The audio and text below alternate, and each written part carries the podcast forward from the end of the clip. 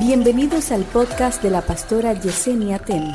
A continuación, una palabra de salvación, restauración y vida de Dios. vida de Dios. Usted sabía, en una iglesia pueden haber 40 predicadores. Y aunque mire, todos sean usados por Dios, hay una esencia distinta en cada uno. Y hay gente que por no entender eso se están convirtiendo en una copia de otro. Entonces no es así. Deja que el otro te inspire, pero no lo, no lo copies. Dile a tu hermano, tú no necesitas copiarme. Dile, porque tú eres lo que yo necesito para complementarme. Si le va a dar ese aplauso a tu padre, no, vamos, vamos, vamos, vamos, vamos, vamos. No todos, no todos tenemos la misma asignación. ¿Cuántos entienden eso? No todos tenemos la misma asignación. ¿Cuál era la asignación de la cubeta con la grieta? Regar. ¿Y cuál era la de la cubeta que no tenía grieta? Llevar agua a la casa. Aleluya. Aleluya. La calificación para la cubeta regar florera que tuviera una grieta. Aún las cosas que tú pasas hablan de tu asignación. Déjame decírtelo. Tú eres que no entiende la causa de cada una de tus grietas. Pero cada una de tus grietas habla de una intención del granjero.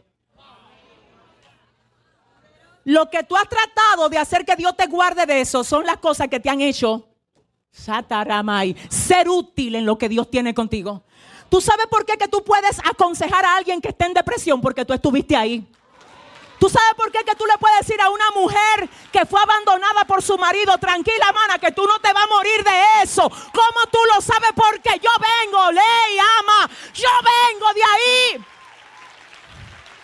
¿Cómo es que tú le puedes decir a un hombre que le quebró su negocio, tranquilo, manito, que tú te vas a levantar de eso?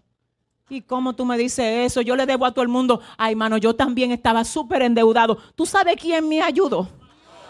Ay, tú sabes quién. Ay, pero si hay alguien aquí que sabe, que sabe quién fue que lo ayudó.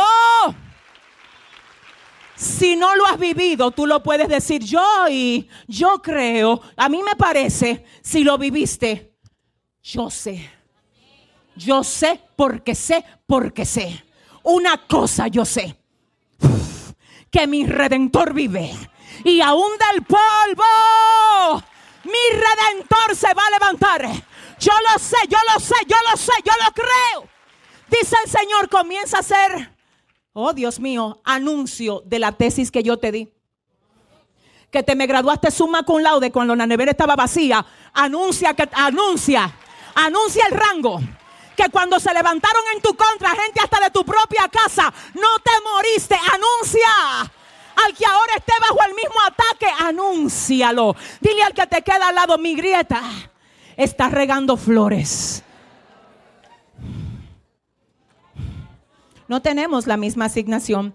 Y Romanos 9:20 dice, oiga lo que dice, ¿quién eres tú para pedirle cuentas a Dios?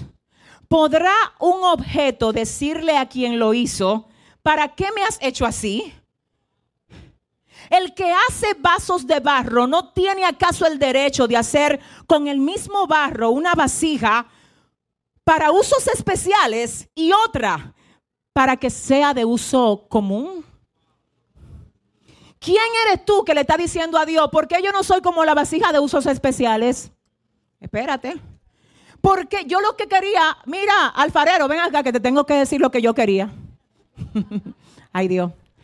Yo quería que tú me hicieras a mí una vasija de usos especiales. Y aquí dice Romanos 9:20, ¿quién eres tú para pedir cuentas a Dios? ¿Podrá un objeto decirle a quien lo hizo, porque me hiciste así? El que hace vasos de barro no tiene acaso el derecho de hacer con el mismo barro una vasija para usos especiales y otra para uso común. La de uso común se usa más que la de usos especiales. Hay una vajilla que es de usos especiales, que está en vitrina. Señora, y nosotros no podemos hablar mal de esa vajilla, ¿no? Porque seamos, yo me siento una, siento una vasija de uso común. Yo sé que soy de uso común. Yo estoy todos los días aquí disparando palabras. Yo recibo y yo digo y Dios me tiene de aquí para allá como un, un muñequito. Y esa es mi vida y así quiero morirme. Así quiero morirme, predicando todo el tiempo. Así, esa es mi vida. Para eso yo nací. Esa es mi razón de vivir. Por eso yo vine a la tierra, para predicar a mi generación y hacer que entiendan que necesitan a Dios. Esa es mi razón de vivir. Ahora yo me siento una vasija de uso común y yo sé que hay otras finas de usos especiales. No podemos hablar en contra de lo fino. Porque voy a decir lo que hace lo fino, usted va a decir, ah, esa la tienen en vitrina, pero gracias a Dios, que cuando llega visita, Usted pasa vergüenza si en su casa no hay una vajilla bonita, si llegó gente. Dile a tu hermano, antes de tú invitarme para allá, a ver cómo están. Es que usted saca la vajilla. ¿Qué es lo que sacamos cuando llega la visita? No son los platos cuarteados, no son los platos rotos. Son las vajillas de usos especiales. Son importantes, déjese de eso. Son importantes. Y yo, no, yo me tengo que sentir mal, mira que tiene brillo. Y le pusieron un borde como plateado. Y yo soy rústica. Lo mío es barro. Ajá. Ajá. Ajá. A mí me tiene de aquí para allá, de allá para acá. Ajá. Porque lo que lo tienen de aquí para allá, de allá para acá no puede ser delicado. Tienes que estar preparado para si te caíste, volver a levantarte otra vez. Déjalo de vitrina en la vitrina. Déjalo del barro en la...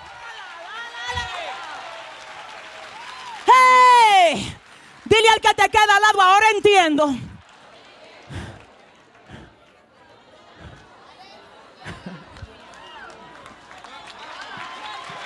Ahora entiendo. Ahora entiendo. Porque aquí hay mesa en la que a mí no me quieren sentado. Porque aquí hay gente que no me quiere en su círculo. Está bien. Si te parezco muy común, está bien. Ay, después que el granjero, el, hacedor de, de mi vida, el que me dio forma. Después que el alfarero le pueda dar uso a lo que yo soy, está bien. Hay lugares donde no te van a querer por causa de tu asignación. Hay gente que no va a querer estar contigo por causa de tu asignación. Ellos son especiales y nosotros somos común.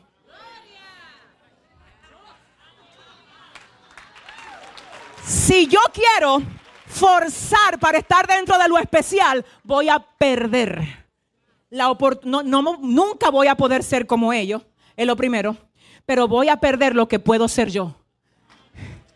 ¿Tú sabes por qué hay gente que se siente tan vacía? Porque tratando de ser aceptado en un grupo al que no pertenece, ha dejado de ser lo que sí puede ser en Dios. Dios mío, Padre, diga conmigo razón número uno no todos tenemos la misma asignación. Tenemos nosotros entonces la capacidad de decir, es que, es que no, es que eso no es, eso no es lo mío. Yo lo celebro en el hermano. Eso no es lo mío. Eso no es lo mío. Eso no es lo mío. Razón número dos por la que es un peligro compararnos con los demás. No a todos nos ha sido dada la misma medida. Yo creo que esto es más una conferencia que un mensaje. Déjeme decirle algo. No a todos nos ha sido dada la misma medida predicador, predicador, danza, danza, adorador, adorador, tienen uno un uso común y otro que es especial. Pero dentro del uso distinto por la esencia que tienen, también tienen una medida distinta. Ay, espérate, ¿cómo así, pastora? Oye, eh, a ver, en días pasados yo estaba hablando de que esta iglesia se ha llenado en siete años con la cantidad de personas que tiene y no es porque uno salga a buscar gente a la calle. Nadie está yendo a ninguna iglesia a decirle, vengan para acá. No, eso no pasa aquí. ¿Tú sabes por qué? Porque no tiene que pasar. No tiene que pasar. Lo que Dios asignó a este ministerio va a llegar sin manipulación. Sino porque, oiga, ¿por qué que va a llegar? No es con manipulación, sino porque fue asignado a esta visión. ¿Tú sabes dónde está el problema de muchísima gente aquí? Y muchos que ven por las redes que el que no entiende lo que le fue asignado como medida anda manipulando para recibir cosas. Eso le pasó a Jacob. La Biblia dice que Rebeca, la mamá de Jacob, oiga bien, cuando estaba embarazada de los mellizos de Esaú y Jacob, el Señor le habló y le dijo, dos naciones hay en tu vientre, y el mayor servirá al menor. ¿Tú entendiste? O sea que el mayor Esaú, antes de que naciera, ya estaba destinado a ser el servidor del menor. Pero cuando crecen, Esaú le vendió a Jacob su primogenitura. Entonces Jacob tomó la primogenitura de su hermano por un trueque que le trajo muchísimos problemas sin necesidad. Porque ya eso estaba determinado antes de que él llegara a la tierra. Lo que tiene tu nombre te fue entregado antes de tu nacer. ¿Qué lo estanca? La manipulación que nosotros a veces hacemos para tratar de tenerlo.